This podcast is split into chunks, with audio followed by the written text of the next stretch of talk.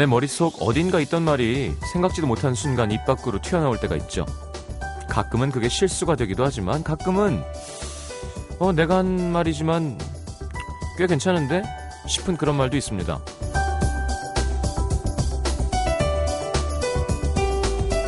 기막힌 아이디어라는 것도 그렇게 나올 때가 있습니다.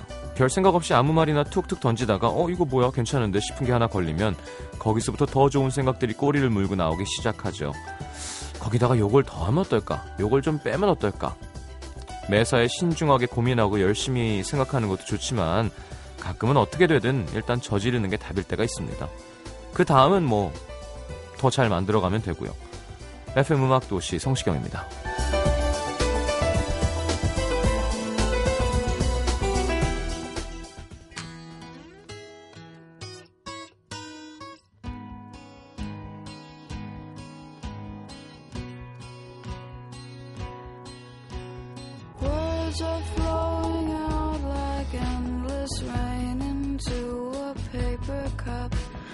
They slither while they pass, they slip away across the universe. Pools of sorrow, waves of joy are drifting through my open mind. 자, 피오나 애플의 Across the Universe 함께 들었습니다. 오늘은 기자님 나오세요. 오랜만에. 음, 원래는 지난 연말에 했어야 되는 건데 어, 불의의 사고로 이렇게 연초하게 됐습니다. 자, 영화 총 결산해 볼 겁니다. 2013년. 아무래도 영화가 많으니까 오늘은 잘 지나요, 지냈나요? 하루 쉬고 바로 코너 함께 하겠습니다. 자, 커피 모바일 상품권도 드리고 있습니다. 소개되시는 분들 보내드릴 거예요. 오신 분들은 문자 참여는 샵 8000번, 긴 문자는 100원입니다. 미니 메시지 무료고요. 광고 듣고 기자님 모실게요.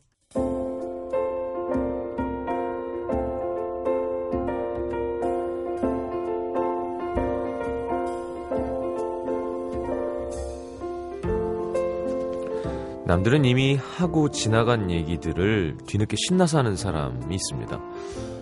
대부분 그런 사람한테 웬 뒷북이야 타박을 주지만요. 그 뒷북 친 사람 덕에 어떤 사실을 처음 알게 되는 사람들도 있죠. 남들은 2014년 놓쳐서는 안될 영화, 2014년에 주목해야 할 배우들을 얘기할 때 2013년의 영화를 총정리하게 될 오늘의 이 시간 누군가에겐 뒷북, 누군가에겐 오늘에서야 모르고 지나갈 뻔한 좋은 영화를 만나는 시간이 되겠죠. 2014년 1월 10일에 함께 하게 된 2013년 영화 결산 어, 외발 김혜리 선생님의 영화 사람을 만나다 어서 오세요. 안녕하세요. 예, 아 반가운 목소리. 예, 아, 정말 안녕들 하셨는지요. 그러니까요. 네. 어떻게 수술하신 거예요 결국 네. 파편을 빼려고 뼈조각 아, 그 전, 전쟁터에서나 전쟁 이런 영화에 나오는 거 아닌가요? 그냥 좀, 아이언맨 같은 거 아닌가요? 그 파- 뼈조각 때문에 아, 뭘 심어서 가슴에 예, 불이 예. 나오고 예. 있고 그런 건 아니고 핀을 좀 예쁘게 박았어요. 아, 예. 아유, 어떻게 그럼 나중에 또 뽑는 수술하는 건가요? 1년쯤 있다가 음. 네. 보통 자동차의 발표도 그렇게는 안 하는 거예요. 혼자 부엌에서 넘어져서 아, 그러니까 제가 저를 깔고 앉아가지고 어떻게 하죠? 뭐 어쩔 수 없죠. 좋은 면을 생각하려고 어디 있죠, 좋으면? 좋은 면을 어, 생각해 봤는데 음.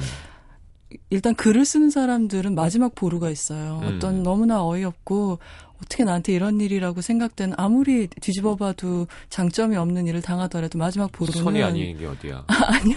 아 그건 아니고요. 네. 손을 다쳤다고 하더라도 마지막에 가질 수 있는 위안은 언젠간 이거에 대해서 쓸 수는 있겠다 그런 거. 아, 소재. 예, 쓸 수는 있겠구나. 그거 음. 하나 있어요. 그래요. 네. 네. 네. 아니, 언제 그럼 회복, 얼마나, 전치가? 음, 5주인가 6주인 것 같아요. 음. 근데 한 뭐 몇 주 있으면은 깁스도 뺄 수 있을 것 같고요. 예. 디디는 건요? 디디는 거는 깁스 빼고 천천히 해야 지금 그러니까 힘을 주는 거는 조금 더 두고 봐야 될 것 같아요. 아직은 안 돼요. 라디오 좀 쉬실래요? 이렇게 모시기도 너무 죄송스러워서. 아유 뭐 아니에요. 괜찮습니다. 이미 너무 결석을 많이 해서 네. 제가 마음에 빚이 자꾸 무거워서 예. 아. 그리고 결산을 하겠다고 해놓고 2주를 쉬는 바람에 특히 네. 마음이 무거웠어요. 근데 아직은 1월 10일이니까 음. 뭐 몇몇 매체에서는 아직도 작년 영화 결산을 발표를 하더라고요. 그래서 어. 그래 아직 중순으로 넘어가기 직전까진 괜찮을 거야라고 생각을 하고 이제 뒷북 결산을 그냥 우격다짐으로 하기로 했습니다. 알겠습니다. 어, 깁스는 해보셨나요 평생? 아니요, 그것도 처음인 것 같아요. 깁스 참. 끝나고요. 네. 이제 탕에 물을 받아놓고 그 안에 들어가게 되죠. 뜨끈한 너무 너무 행복할 것 뜨끈한 물. 너무 행복하죠. 막 음. 나중에 냄새도 나고 그러거든요. 음, 그럼 이제 안에 가서 이렇게 비벼요. 어, 끝없이 나온다면서요. 비비면 네. 바닥이 안 보입니다. 아저씨 불러야 돼요. 배관 네, 깜짝 놀라실 뚫으려고. 깜짝 놀라실 거예요. 저는 음. 여기까지 했었거든요. 저 처음 한 번. 아니 그렇게 남자애들은 허, 허벅지 뼈도 여기까지. 농구하다 아니 아니. 무릎 때문인데 아, 이걸 펴놓고 한 달을 넘게 있었던 거예요. 음, 그리고 이제 뜯고 야 진짜 쾌감은 대단한 거죠. 네. 그 씻는 쾌감은. 네. 근데 야 벅벅하는데 금방 바닥이 안 보이더라고요. 아유 저런. 예. 어, 아니 그것도 그렇지만 지금 이렇게 웃으면서 뭐 벗었을 때 얘기를 하니까 그렇지만 이번에 다녀 보면서 음, 그리고 이제 영화관에 가려고 이것저것 알아보고 시도하면서 음. 저는 이거를 이제 한정된 기간 동안 이런 불편을 감수하지만 내가 모르는 동안 얼마나 그 장애인들은 음. 어딘가에 접근하고 간단한 일을 하기 위해서 관문이 많았는지를 진짜 몸으로 머리로 아는 거하고는 너무 다르더라고요. 네. 그래서 이런 얘기 하면서도 나는 기약 있는 이런 이제 불편함인 건데 음, 그 생각을 하니까 갑자기 음, 마음이 무거워지네요. 많은 걸 느끼고 계시군요. 네. 저 뭐 병원 생활하면서 할머님들하고도 음. 평생 제일 많은 대화를 하면서 모르던 세계도 많이 알게 되고 배운 게 많네요. 그러고 잘 보니까. 됐습니다. 이번 기회에 회복하시면 네. 이제 운동도 시작하시고 그건 좀 시간이 걸리겠지만 뭐, 몸이 예. 좀 탄탄해져야 된다는 뜻이잖아요. 네. 네, 음. 이제 육식도 조금 하시고요. 네, 그거는 단백질. 뭐, 어, 네. 어, 저 몸에 좋다는 어떤 식물성 씨앗을 다려 먹고 있어요 요즘에. 어, 어깨에 지금 난 게 풀 아닌가요? 새싹이. 어, 씨를 많이 먹으니까 그럴 네, 수도 있어요. 음, 알겠습니다. 네. 자, 영화 결산 한번 해보죠, 그러면. 네, 뭐 대단한 건 아니고요. 음. 그냥 제가 뽑아본 한국 영화, 외국 영화 다섯 편씩 작년에 제가 제일 인상 깊게 본 영화들을 말씀드리고 네. 활약이 이제 두드러졌던 배우들을 좀 말씀을 드리고 음. 그리고 이제 올해는 또 어떨 것인가 영화들이 그런 음. 간단한 전망 같은 거 말씀드리면서 마무리 지으면 한 시간이 되지 않을까 생각합니다. 알겠습니다. 네. 먼저 그러면은 이제 우리나라 영화 얘기를 해볼까요? 네. 한국 영화. 그래서 뭐 베스트 5라면 베스트 5 말씀드리자면 어 고민 끝에 첫 손에 제가 꼽은 영화는 홍상수 감독님의 14번째 장편 영화 누구의 딸도 아닌 혜원이에요. 음. 작년에도 두 편의 영화를 개봉을 했죠. 음. 우리선이라는 영화가 이제 혜원 다음에 있었고 두 편다 이제 여주인공의 이름을 제목에 넣은 네, 어. 그런 작품이었는데 네. 이 누구의 딸도 아닌 혜원이라는 영화는 뭐 보신 청취자분들 많겠지만 그 혜원이라는 이름을 가진 20대 초반 여자의 일기 형식을 빌어서 음. 그녀가 뭐 어, 막 이제 캐나다로 이민 가려는 따로 사려는 어머니부터 이제 남들한테 몰래 만나고 있는 그런 선생님 애인, 그러니까 음. 사제지간인데 애인 관계인 거죠. 네. 그런 이제 애인까지 이런 사람들을 만나고 헤어지고 하는 시간들을 보여주는 거예요. 일기 음. 형식을 빌어서. 근데 음. 이제 유의할 점은 그 중에는 이 어, 혜원이가 겪는 정말 현실의 시간들도 있지만 그녀의 꿈도 거기에는 비슷한 비중으로 섞여 있거든요. 네. 그래서 그녀가 현실에서 겪는 일과 그녀가 무엇을 꿈꾸는지 그걸 음. 우리가 같이 보면서 아 혜원이가 뭘 그리워하고 있구나 하는 거를 알게 돼요. 뭐, 어. 뭐 어떤 결핍을 갖고 있고 뭘 그리워하고 있고 그리고 어떤 희망을 갖고 있구나 이런 거를 알게 되죠. 근데 어 홍상수 감독님은 어 지금까지 많은 그분의 작품들이 그랬지만 어, 이 작업들을 일관하는 그 관통하는 또 목표랄까 그런 게 뭐냐면 우리가 살면서 왜 구분을 짓잖아요. 아, 네. 이 일은 원인이야. 이 일은 결과야. 어. 어, 이건 현실이야. 이건 꿈이야.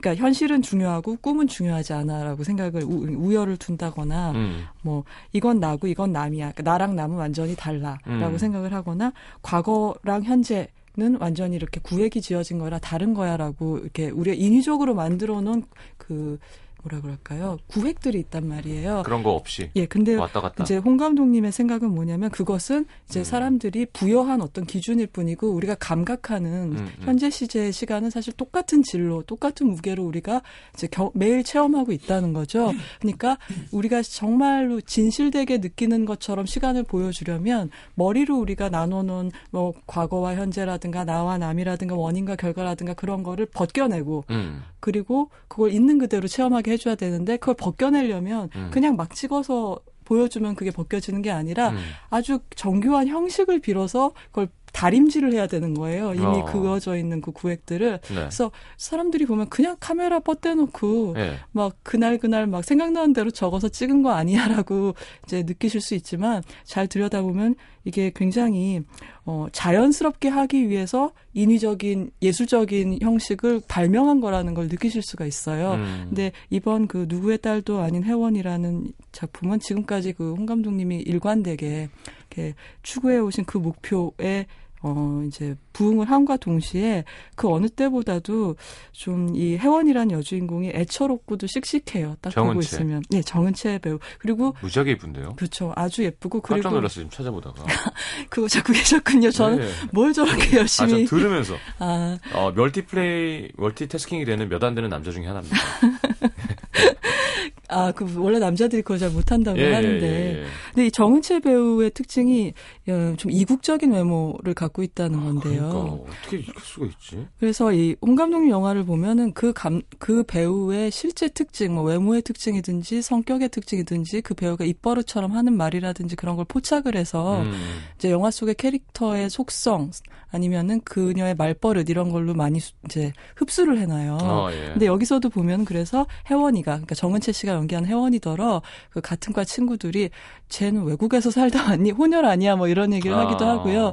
그리고 재밌는 점은 이 영화의 카메오로 제인 버킨이라는 그 유명한 프랑스 배우가 나와요. 예. 이제 한국에서 공연을 하기 위해 들어왔다가 홍상수 감독님 팬이라고 찾아왔었어요. 근데 출연시켰구나. 근데 마침 그때 촬영 중이었던 거죠. 그래서 음. 작은 역할이라도 하고 싶다라고 제인 버킨이 자원을 해서 어. 나왔는데 공교롭게도 제인 버킨이라는 배우의 딸이 이제 여러분도 아시는 샤를로트 갱스부르라는 프랑스 여배우였던 거죠. 음. 근데 이 여배우가 여러분이 찾아보시면 아시겠지만 정은채 양과 좀 외모가 비슷합니다. 아. 그래서 이 제인 버킨이 이제 해원의 꿈 속에서 등장해서 이 여배우 지망생이거든요. 극 중에서 음. 해원의 역할이. 근데 네. 이 여배우 지망생이 이 프랑스의 대여배우를 꿈에서 만나는 거죠. 근데 이 배우를 만나서 아 너무 사- 좋아해요. 어 제인 버킨 씨 너무 존경해요. 그리고 따님도 너무 멋있어요. 뭐 이런 비슷한 대화를 나누는데 네. 그러면서 교묘하게 어 실제로도 샬로트 갱스부르랑 정은채 배우가 닮았다는 게 이제 극 중에 제인 버킨과 이 해원의 음. 대화 내용으로 이제 들어가는 장면이 있는 거죠. 아,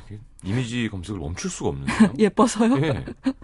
이렇게 눈썹 예쁜 사람 너무 이쁜 것 같아요. 음, 그렇습니다. 네. 어, 그, 그래서 이제 이 영화는 이렇게 좀 애처롭고도 삶에 많은 희망을 갖고 있지만 잘 풀리지 않는 음, 20대 초반의 여성이랑 많이 공감할 수 있는 이 혜원이란 여자가 이제 삶에서 그리워하는 것들을 투명하게 보여주면서 이제 여러분이 이제 갖고 계신 선입견 그러니까 홍상수 하면은 냉소주의자 아니야? 음. 뭐 지식인들을 통해서 뭐 세상 의 모든 게 시큰둥한 그런 얘기를 하는 감독 아니야? 이렇게 음. 생각하시는데 이 영화를 보시면 뭔가 아 이분이 그러면 그- 그런 작가가 아니라 인간을 참 딱하고 음. 예쁜 존재로 그러니까 아 인간이 뭐 저렇게 저열하고 시시해라고 보는 게 아니라 음. 저열하고 시시한 면을 보여주는 건 맞지만 그것에 대해서 경멸하는 게 아니라 근데? 그런 어 그런 대로 귀엽고 예쁘다 저렇게 부족하고 어 계속 못- 목표에 못 미치면서도 끝없, 끝없이 시도를 하니까 인간이 예쁜 존재고 딱한 존재다 이런 거를 얘기하려고 하는 사람이구나 음, 음. 라는 거를 어떤 전작들보다 더 분명히 보여주는 그런 사랑스러운 영화였던 것 같아요. 네, 누구의 딸도 아닌 혜원. 예. 첫 번째 영화를 말씀드렸고요. 네. 두 번째 작품은 제가 많이 고민을 했어요. 어떤 영화를 첫 손에 꼽을까? 음. 이 영화를 할까, 해원을 할까 하다가 결국 이제 두 번째를 꼽았는데요.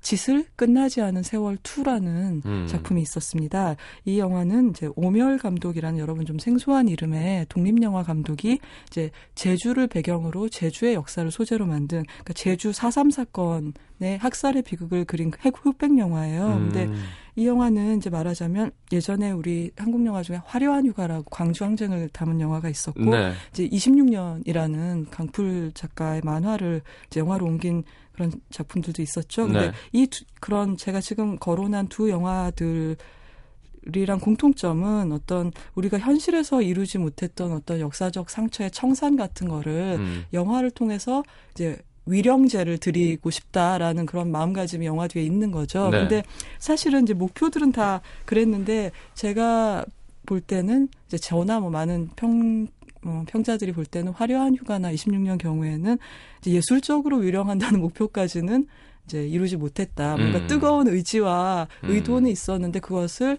이제 메시지를 어떤 예술적으로 승화시키는 데는 좀 부족할 세련됨이 부족했다라는 평가를 받았었어요. 음. 근데 이 짓을 경우에는 아 드디어 했다. 어. 나 드디어 이제 어 뭔가 이것은 이제 죄를 드리는 것 같구나 마치 영화로 음. 이런 느낌이 드는 이제 영화적으로도 아름다운 영화였어요. 그리고 이 이제 영화의 주제 때문에 뭐 여러 가지 다른 입장을 가진 분들이 뭐 우리가 흔히 말하는 댓글란에서 뭐 어, 대리전을 펼치기도 하고 뭐 그런 일도 있었지만 사실 그걸 차치하고서도 인상적이었던 거는 이 영화는 어떻게 보면 저는 망설여져요. 한국 영화라고 불러도 될까? 음. 차라리 외국어 영화라고 불러야, 불러야 맞지 않을까라는 충동이 있었어요. 왜냐하면 어. 이 영화의 대사는 제주어예요. 그러니까 어, 어렵네요. 그러니까 자막이 필요해요, 사실은. 음. 알아들을 수가 없어요. 네. 서울 표준말에 익숙한 관객들은. 그러니까 우리가 경상도어로 된, 경상도 좀 이상, 경상도 사투리나 경상어.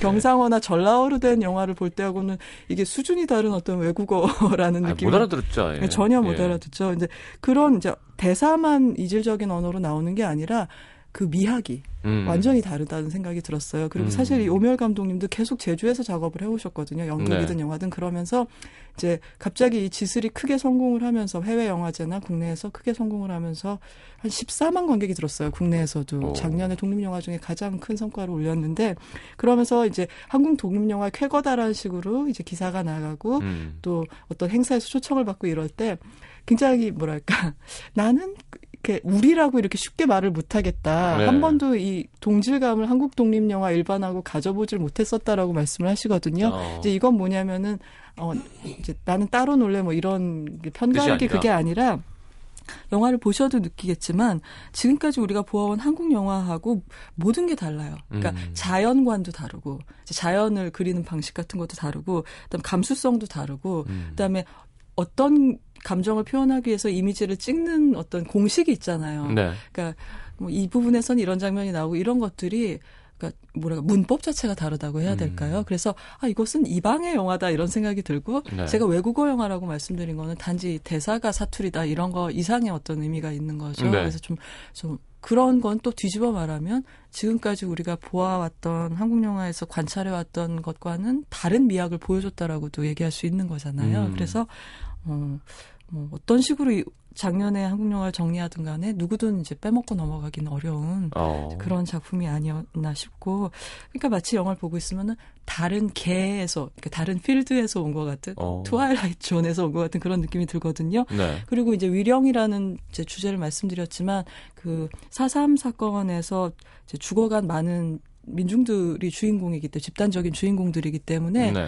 이건 어떻게 보면 제가 본 가장 무섭고도 가장 아름다운 귀신 영화가 아니었나, 어. 유령 영화가 아니었나 이런 생각도 들었어요. 그래서 음. 놓치신 분이라면 좀 늦게라도 한 번쯤 이제 아, 좀 난 다른 영화가 좀 한번 보고 싶어라고 음. 생각이 드시면 볼수 보시면 어떨까 하는 생각도 듭니다. 짓을 네. 알겠습니다.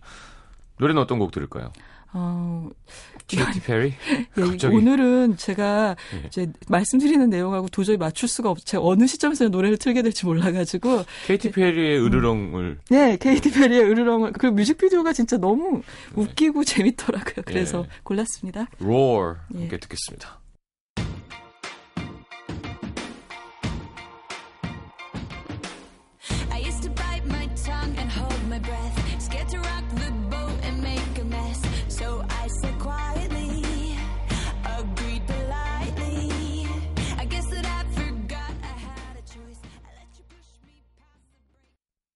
NBC FM for you. 자, 그리고는 어우 또 이준호 음악 감독. 네. 예. 네, 좀 제가 지금부터 약간 속도를 높여야지 우리가 할 말을 다 할 수 있을 것 같은데요. 네. 세 번째는 또 고심을 하다가 더 테러 라이브 우리 캐스커가 음악을 담당했었죠. 네. 어, 하정우 배우가 마치 영화를 보면서 이런 생각을 했어. 이건 트리플 악셀이구나 연기에. 아. 그러니까 막 이건 바로크 metal의 속주를 듣는 것 같은 그런 연기였어요. 그러니까 야. 마포대교 폭탄 테러 가 소재죠. 그래서 네. 그런 폭탄 테러를 테러리스트가 라디오 방송에 전화를 걸어서 음. 우리가 지금 이- 있는 것 같은 스튜디오에 예, 전화를 예. 걸어서 예고를 하면서 시작되는 스릴러였는데 전화가 잘 안 받거든요. 그 사실 테러리스트가 되게 허무했을 텐데 시- 전화했는데 안 받아. 연결이 거의 안 된다고 보면 되거든요.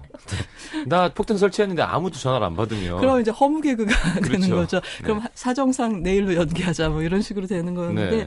여기서는 그 전화를 마치 어 마침 그 원래 이 보도본부에서 잘 나가다가 이를테면 좌천이 돼서 아침 방송 전화를 받고 DJ가 된 음. 하정우 아나운 아니 하정우 기자가 이 전화를 어 자기가 메인 앵커로 다시 출세 길로 복귀하는 음. 기회로 생각을 한 거죠. 그렇죠. 이, 이 뭐라고 예. 특종이죠, 특종. 그래서 그런 일, 이- 그런 인물로 나오면서 이 영화는 이제 스튜디오에 한정돼 있는 실내극인 동시에 도심 재난 드라마라는 아주 특이한 포지션을 갖고 있는 영화인 음. 거예요. 근데 좀 신인 감독의 작품이었는데 이 배우의 야, 우리는 흔히 보면 이게 아 이게 하정우의 어떤 어, 개인기가 돋보인 영화 아니냐라고 생각하기 쉽지만 음. 이제 영화를 찬찬히 들여다보시면 배우의 연기가 돋보이려면 감독이 잘해줘야죠. 그리고 각본이랑 합이 잘 맞아야만 그 배우의 연기가 그렇죠. 이제 화려하게 살아나기 때문에 그럼 연기랑 각본의 합이 굉장히 정교하고 탁월했던 영화라고 생각을 합니다. 음. 그리고 이제 이어서 제가 말씀드리고 싶은 영화는 뭐 여러분 많이들 보셨죠. 900만이 네. 넘었는데 설국열차. 봉준호 감독님의 설국열차. 네. 예. 이 영화는 SF 영화잖아요. 네. 근데 어쩌면 이렇게 참 봉준호스럽게 SF를 이용을 했을까, 활용을 했을까라는 생각을 하게 했어요. 네. 그러니까 지금까지 본 감독님 영화는 플란더스의 개라든지 음. 살인의 추억이라든지 괴물, 마더 이런 영화들을 보면 항상 사회적인 관심이 있었어요. 한국 사회를 어떤 식으로든 그렇죠. 그려냈는데 거기서 항상 썼던 전략은 뭐냐면 어떤 구멍을 서사적인 구멍을 만들어놔요. 뭐 범인이 끝내 안 잡힌다거나 아니면은 뭐 구하려던 아이를 못 구한다거나 그렇죠. 뭐 이런 식으로 하면서 네. 반문하는 영화들이었거든요. 그러니까 음. 물음표가 하나가 떡하니 남는 거죠. 네. 그래서 이 사회가 어떻게 돌아가는지 여러분이 아신다고 생각하세요?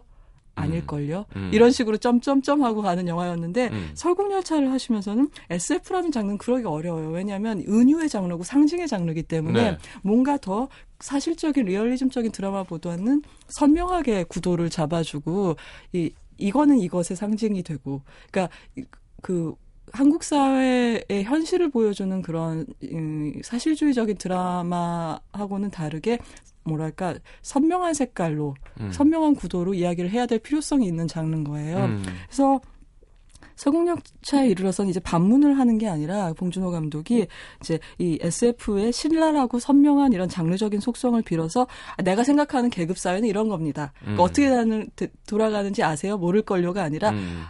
이 사회가 어떻게 돌아가는지 아세요? 제가 보기엔 이런 겁니다. 라고 아, 딱 이렇게 보여주신 답까지. 거죠. 예. 예. 그렇기 때문에 이게 어떤 봉준호 일기의 어떤 마침표가 아닐까라는 짐작도 하게 되고 어. 그런 정리하는 느낌이 있는 지금까지 우리가 보아온 음. 봉준호 감독 영화를 그런 그런 어떤 하나의 지점이었다는 생각이 들어요. 야 누가 내가 뭘 하는데 이렇게 의미를 부여해서 설명해 주면 참 기분이 황송하겠다, 그죠? 아, 아닙니다. 예.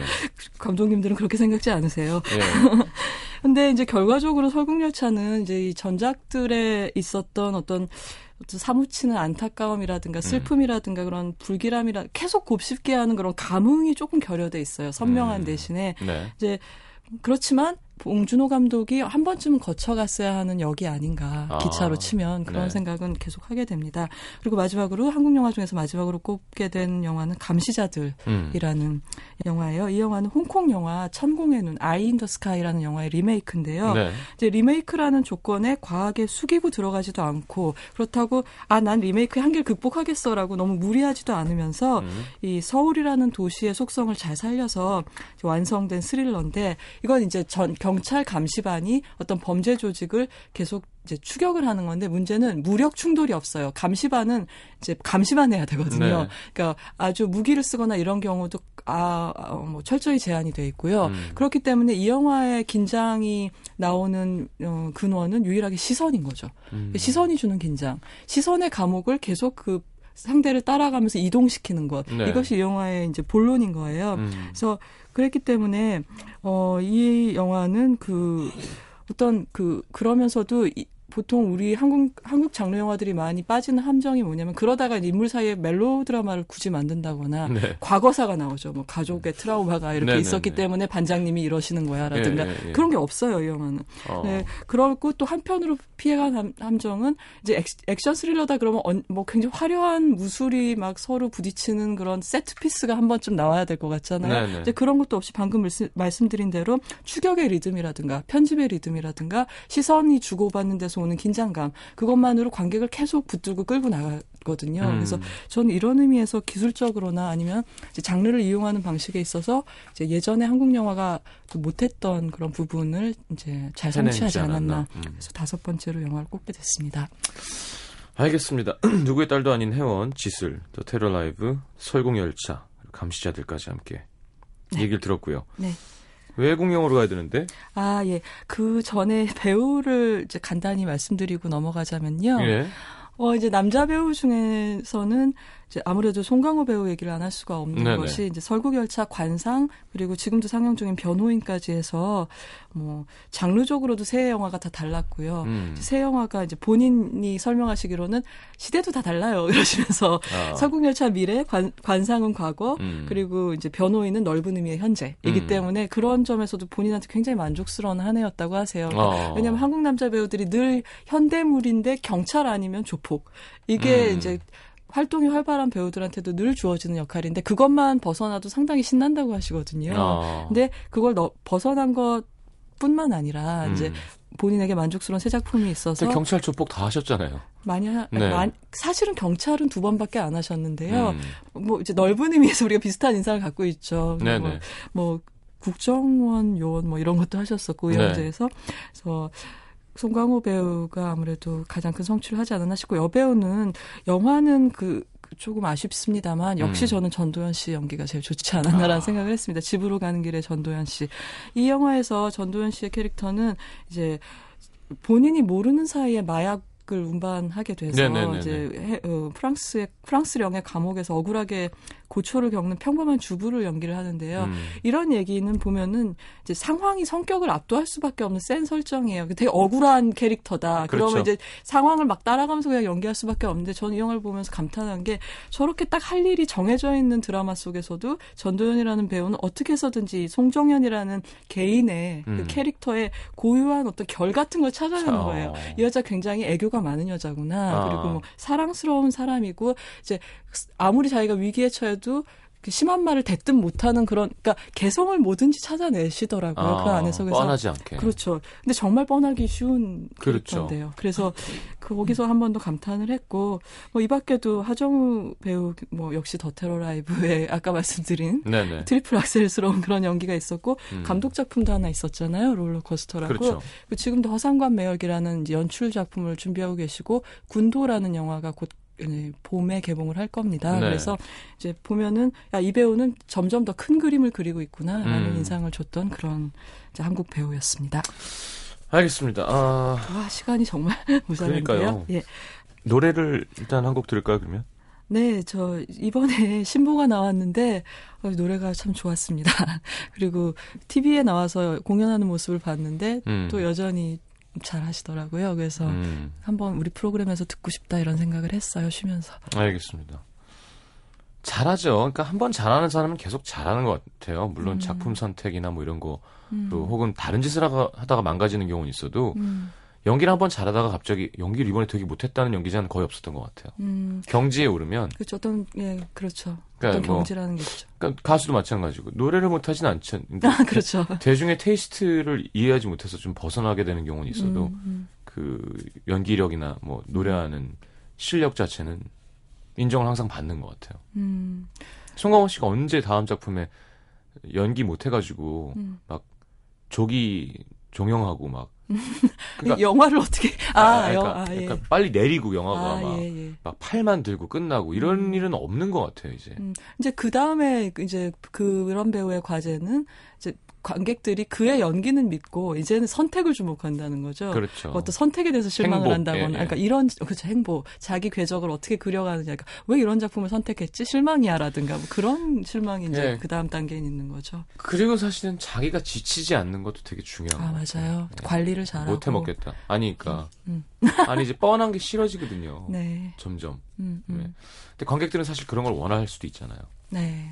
그럴 때 그게 충돌이 되면 이제 좀 아 괴로워지는 거기서 거죠. 균형을 잘 잡아야 할 것 같아요. 음. 예. 자, 폴 맥카트니 뭐 언제까지나 최고겠죠. New 함께 듣겠습니다.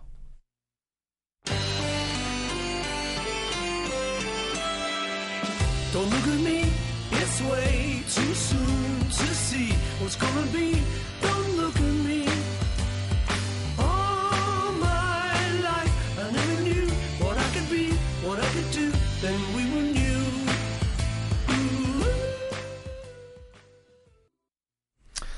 자, 이젠 외국 영화. 네. 네, 저 외국 영화도 역시 다섯 편을 말씀을 드릴게요. 다행히도 음, 첫 번째로 꼽게 된 영화는 제가 한, 한 차례 여러분한테 말씀드렸던 비포 미드나잇이에요. 리처드 링클레이터 감독 그리고 이제 줄리 델피 어 그리고 에단 호크 음. 세 사람의 공동 공동 창작이라고 말하는 게 공정할 것 같아요. 이 작품의 네. 경우에는 함께 대사를 쓰고 있기 때문에 그리고 그 세 번째 작품인데 9년 간격으로 나오고 있기 그렇죠. 때문에 네. 예, 그건 이제 그 이걸 만드는 사람들의 인생과 음. 그 사람들의 예술적인 경력과 이 영화 속의 드라마가 같이 가고 있는 굉장히 희귀한 경우라고 할 수 있어요. 음. 그러니까 뭐 영화의 마법, 그러니까 시간을 다룰 수 있는 영화만이 할 수 있는 방법을 보여주는 최선의 사례일 뿐만 아니라 그냥 사랑에 관한 어떤 지혜를 들려주는 음. 영화로서도 참 훌륭한 경우이기 때문에 그리고 현존하는 최상의 시리즈물이 아닌가. 어, 그러니까 뭐 최장. 아이언맨 뭐 이런 거다 네. 합쳐서 예. 그런 생각이 비포 3뭐 이런 거요. 뭐 앞으로도 저는 네 번째 다섯 번째를 기다리게 됩니다. 이런 경우에 이제 그만해라는 생각이 들기가 더 쉬운데 네. 이 경우는 예외입니다. 기대가 되는. 네. 그리고 두 번째 영화는 이제 살짝 제가 이번 주에 너무 좋은 영화 봐서 기분이 좋아요라고 여러분한테 말씀드렸던 머드라는 영화가 있었습니다. 이 영화는 어 허클베리 핀의 모험이라는 음. 마크 트웨인의 여러분 잘 아시는 성장 소설 있죠. 네. 그 영화라 아니 그 소설이라든가 아니면은 위대한 유산이라는 네. 디킨즈의 소설 기억나세요? 네네. 거기 보면은 허클베리 핀도 그렇고 이제 어 위대한 유산의 주인공 소년도 그렇고 이제 탈옥수를 만나는 거예요. 네. 그러면서 그 어른 탈옥수의 사연에 이 아이가 몰입을 하기 시작하면서 그때 마침 그 소년이 경험하는 성장 단계에서 이 아저씨와의 만남이 중요한 역할을 하는 음. 이제 그런 구조에 우리한테 좀 익숙한 어, 이야기를 갖고 있는 영화인데요. 뭐, 내용은 제가 나중에 우리 캐릭터 코너에서 자세히 설명드릴 날이 꼭 있을 것 같고요. 네. 뭐, 이 영화의 감독은 제프 니콜스라고 테이크 쉘터라는 작품으로 이미 큰 주목을 받았던 어, 신예 감독인데요. 음.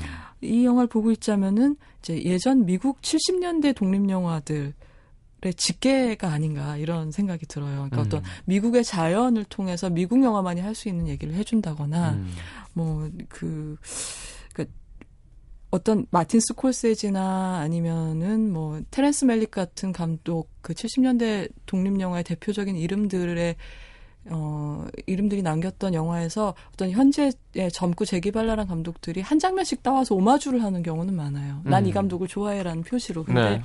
정말 그 아우라를 다 이렇게 물려받아서 예. 어, 그런 식으로 세계를 보는 눈을 지금도 갖고 있는 음, 영화 작가가 있다라는 거를 보여준 건 정말 오랜만인 것 같고 어. 그래서 제프 니콜스 감독의 다음 영화도 이제 반드시 보고 싶다는 생각을 하게 됐어요. 음. 그리고 세 번째 꼽은 영화는 네. 이란 영화입니다.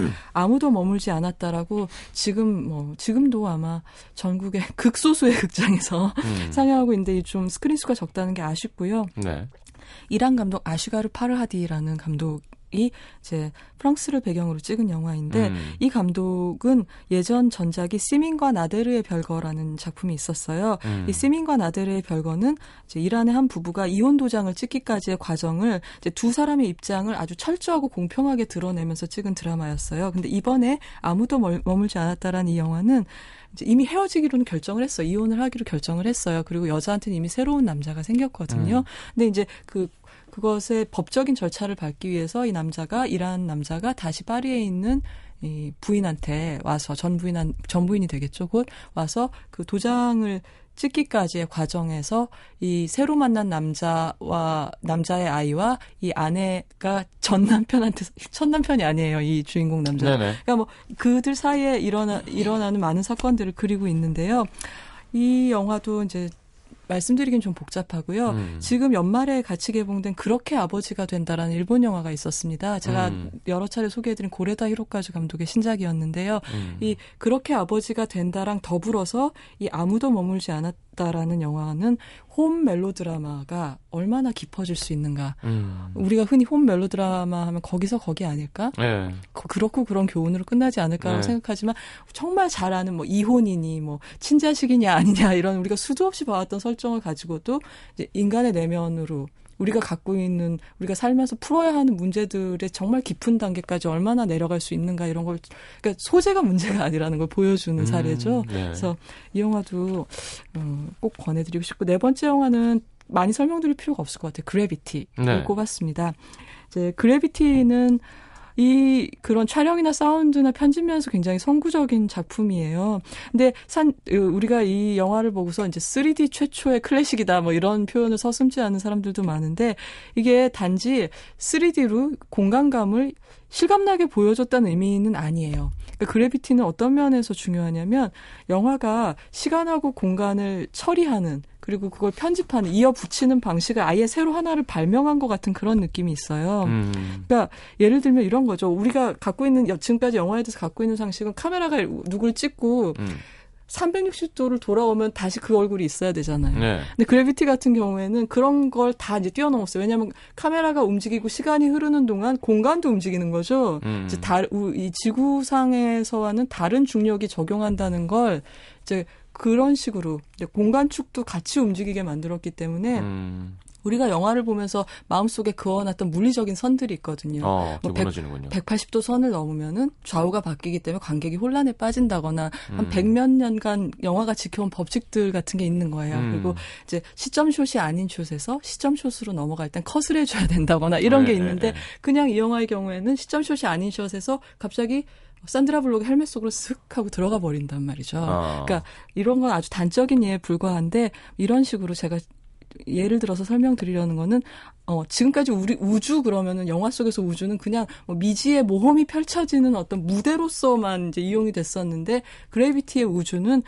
물리적으로 다른 법칙이 지배하는 환경이기 때문에 음. 영화적으로도 우리한테 완전히 다른 체험을 줄 수 있는 진짜 우, 우주의 물리적 특징이 그러니까 물리적 환경으로서 중요한 우주가 된 거죠 이 영화에서는 음. 그 모험의 어떤 무대가 아니라 그래서 음, 그런 면에서 어, 여러 가지로 기억할 만한 영화가 아니었나 기술적으로 의미가 있는 영화가 아니었나 이런 생각이 들어요. 알겠습니다. 마지막 영화가 되겠군요. 예.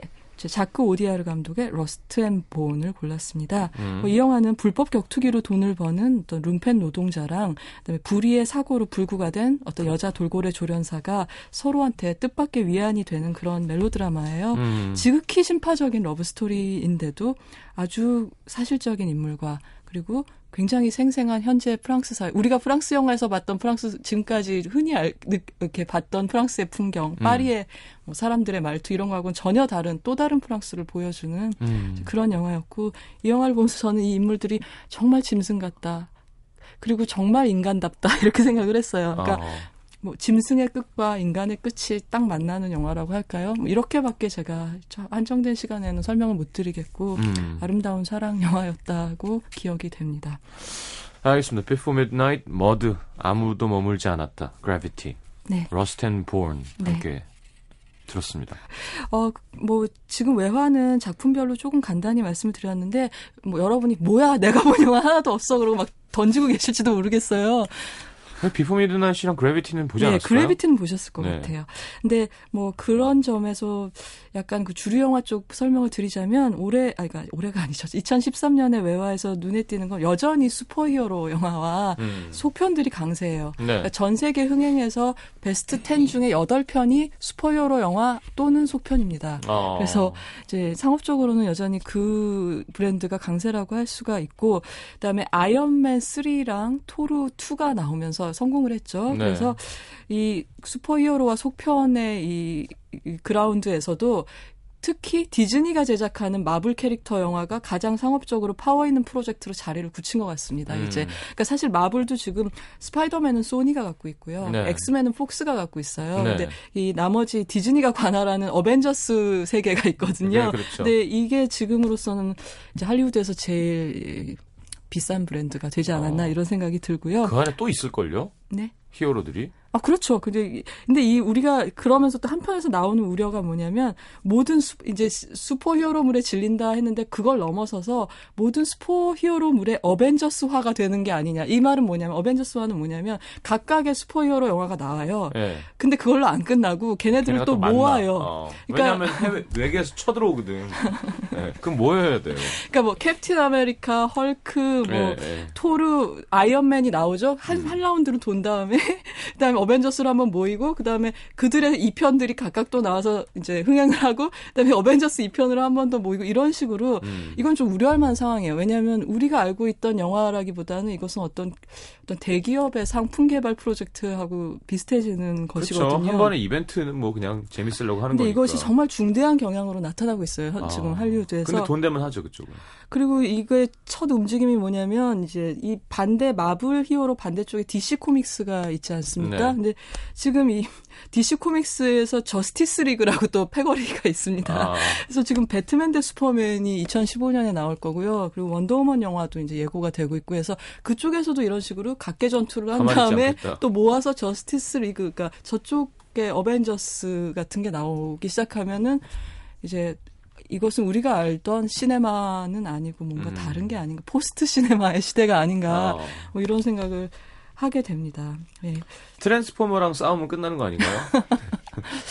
근데 제가 볼 때 트랜스포머도 위기예요. 이제 다음에 참 뭔가 혁신적인 게 나오지. 않으면 예. 인간이랑 걔네랑 싸우는 설정 아니, 자체가 정, 이상해요. 정말 transform 할 때가 되지 않았나 뭐 네. 이런 생각이 들고 음뭐 뭐 테마면에서는 이제 주요 화제작에서 상업 영화나 예술 영화나 되게 생존이라는 테마가 많이 나왔던 것 같아요. 음. 그러니까 막 극한 상황에서 살아남아야 되는 거예요. 그러니까 음. 그래비티도 그랬잖아요. 네. 우주공간 살아남는 거. 올 이즈 로스트라는 영화 표류하는 영화였고 라이프 오브 파이도 바다에서 네. 혼자서 살아남는 캡틴 필립스는 톰 행크스가 소말리아 해적을 남- 만나서 네네네. 살아남는 그리고 이 뭐 여름 영화에서도 보면은 적극적으로 뭘 정복한다거나 이런 거보다 어쨌든 내가 살려고 바- 발버둥 치다 보니까 이제 부수적으로 남도 돕게 된다거나 음. 내 가족을 구하려다 보니까 뭐 다른 인류도 돕게 된다거나 이런 음. 식의 설정들이 이제 현대 관객 현대 대중들이 느끼고 있는 종말이 가까웠다는 그런 불길한 느낌 같은 음. 거 그런 걸 많이 보여주지 않았나.